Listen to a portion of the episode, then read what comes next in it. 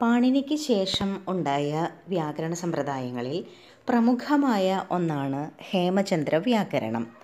ജൈന സന്യാസിയായ ഹേമചന്ദ്രനാണ് ഈ വ്യാകരണ സമ്പ്രദായത്തിന്റെ ഉപജ്ഞാതാവ്. അദ്ദേഹത്തിന്റെ പേരിൽ തന്നെ ഈ വ്യാകരണ സമ്പ്രദായവും അറിയപ്പെട്ടു. അഹമ്മദാബാദിലെ ധുന്തുക എന്ന ഗ്രാമത്തിലാണ് അദ്ദേഹം ജനിച്ചത്. വിക്രമവർഷം ആയിരത്തി ഒരുന്നൂറ്റി നാൽപ്പത്തി അഞ്ചിൽ കാർത്തിക പൗർണമാസി രാത്രിയിൽ ഒരു വൈശ്യ കുടുംബത്തിലാണ് അദ്ദേഹം ജനിച്ചത്. ഇത് ഏകദേശം ക്രിസ്തുവർഷം ആയിരത്തി എൺപത്തെട്ടോ അല്ലെങ്കിൽ ആയിരത്തി എൺപത്തി ഒമ്പതിലോ ആയിരിക്കും. നവംബറിലോ ഡിസംബറിലോ ആയിട്ടാണ് ഈ ദിവസം വരിക. ഒരു ബനിയ കുടുംബത്തിലാണ് ജനനം. അച്ഛന്റെ പേര് ചാച്ചിക അമ്മയുടെ പേര് പാഹിനി. ചങ്കദേവൻ എന്നാണ് ഹേമചന്ദ്രന്റെ യഥാർത്ഥ നാമം. ചന്ദ്രദേവ സൂര്യയാണ് അദ്ദേഹത്തിന്റെ ഗുരു. ദേവചന്ദ്രൻ എന്നാണ് ഗുരുവിന്റെ പേരെന്നും ചിലർ അഭിപ്രായപ്പെടുന്നുണ്ട്. പാഹിനി തികച്ചും ഒരു ഭക്തയായിരുന്നു. അവൾക്ക് ജനിക്കാൻ പോകുന്ന മകൻ ഒരു മഹാനാണെന്നും അതിപ്രസിദ്ധനാകുമെന്നും ഒരു സ്വപ്ന ദർശനവും അവർക്കുണ്ടായി.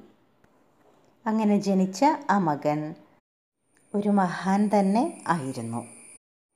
ഹേമചന്ദ്രന് വെറും അഞ്ച് വയസ്സ് മാത്രം പ്രായമുള്ളപ്പോൾ ദേവചന്ദ്രൻ എന്ന ആചാര്യൻ പാഹിനിയുടെ അടുത്തേക്ക് വന്നു. എന്നിട്ട് ഈ കുഞ്ഞിനെ മതപരമായ സേവനങ്ങൾക്കായി സമർപ്പിക്കണമെന്ന് ആവശ്യപ്പെട്ടു. വലിയൊരു തുക പ്രതിഫലമായി നൽകുവാനും അവർ തയ്യാറായിരുന്നു. എന്നാൽ പാഹിനിയാകട്ടെ പണമൊന്നും സ്വീകരിക്കാതെ തന്നെ തന്റെ മകനെ ആ ആചാര്യന്റെ കൂടെ പറഞ്ഞുവിട്ടു. മഹത്തായ ഒരു കർമ്മത്തിനായി ആ ആചാര്യന് തന്റെ മകനെ സമർപ്പിച്ചു. പിന്നീട് ശുഭകരമായ ഒരു മുഹൂർത്തത്തിൽ ഹേമചന്ദ്രനെ ഒരു ജൈന സന്യാസിയായി അവരോധിച്ചു. ഈ സമയത്ത് സോമചന്ദ്രൻ എന്ന പുതിയൊരു പേര് സ്വീകരിച്ചു. പിന്നീടുള്ള പന്ത്രണ്ട് വർഷങ്ങൾ അധ്യയനത്തിന് വേണ്ടി മാത്രമായി സമർപ്പിച്ചു. സകല ശാസ്ത്രങ്ങളും അദ്ദേഹം അഭ്യസിച്ചു. പഠനമെല്ലാം കഴിഞ്ഞപ്പോൾ സൂരി അല്ലെങ്കിൽ ആചാര്യൻ എന്ന ഒരു സ്ഥാനപ്പേരും കിട്ടി. ഈ സമയത്താണ് അദ്ദേഹം തന്റെ പേര് ഹേമചന്ദ്രൻ എന്നാക്കി മാറ്റിയത്. അതിപ്രഗത്ഭനും ബുദ്ധിമാനുമായിരുന്നു ഹേമചന്ദ്രൻ. തന്റെ പാണ്ഡിത്യം കൊണ്ട് ശ്വേതംബര ജൈനന്മാരുടെ ഏറ്റവും പ്രസിദ്ധനായ ആചാര്യനായി അദ്ദേഹം മാറി.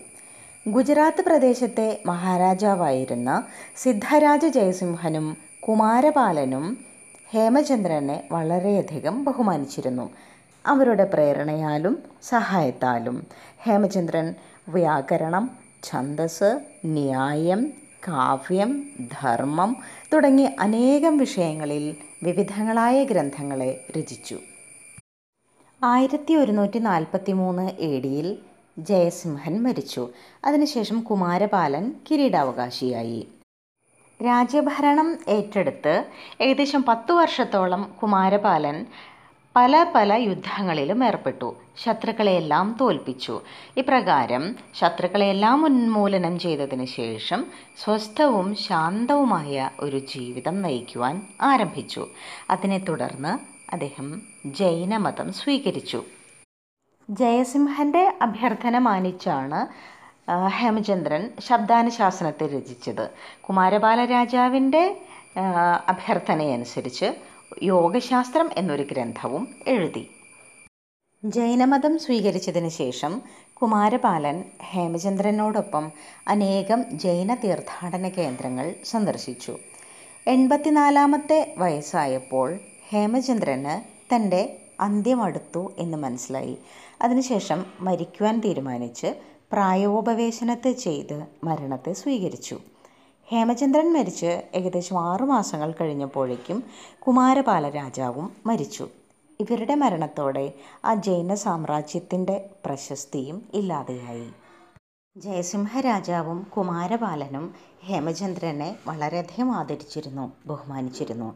അവർ അവരുടേതായ എല്ലാ തരത്തിലുള്ള സഹായങ്ങളും അദ്ദേഹത്തിന്റെ പാണ്ഡിത്യത്തെ വർദ്ധിപ്പിക്കുന്നതിനായി ചെയ്തിരുന്നു.